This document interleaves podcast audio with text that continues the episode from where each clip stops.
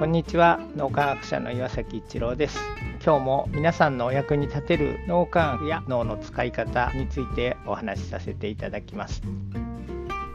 法体験というのは感動体験ですね心震えるような感動体験なんですが法体験をすると誰かの役に立ちたいみたいな気持ちが起こってそして今までの規制の枠、まあ、心に世界はこういうもんだとか自分はこういうもんだっていうそういう枠があるんですけどそれを超えることができるの科学の研究で分かってきていまして法体験をして誰かの役に立とうっていうふうにそこを強く思ってると自分の弱みが強みに変換できるという体験を最近しました。したのでちょっとシェアさせていただきたいと思います。ポッドキャストとかそれからクラブハウスもなんですがすごく聞きやすいと言ってくださる方が何人かおられました。どうしてなんだろうなっていうふうに考えてみました。音声配信が自分はどうも向いてるっていうのが分かってきてクラブハウスだったりポッドキャストだったり始めてそれからリモートでの研修とかもやらせていただいてますけどその時に僕どっちかっていうと耳が良くないというかノイズがある時って他の人よりも聞く力が弱まるっていうようなことが聴覚検査で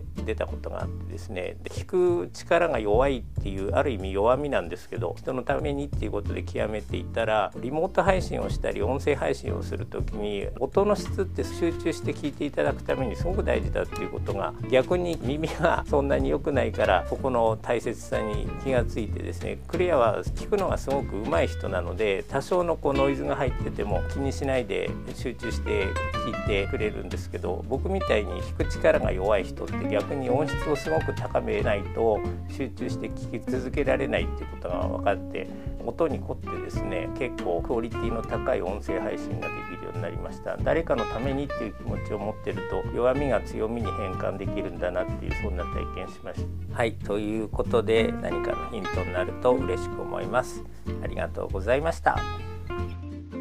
この3分脳磨き気に入られた方はメルマガでも脳磨きのことを発信していますので脳磨きメルマガ検索してみてください。どちらからも脳磨きあるいは最新の脳科学のことを学んでいただくことができます。皆さんのお役に立てると嬉しく思います。今日も素晴らしい一日をお過ごしください。脳科学者の岩崎一郎でした。ありがとうございました。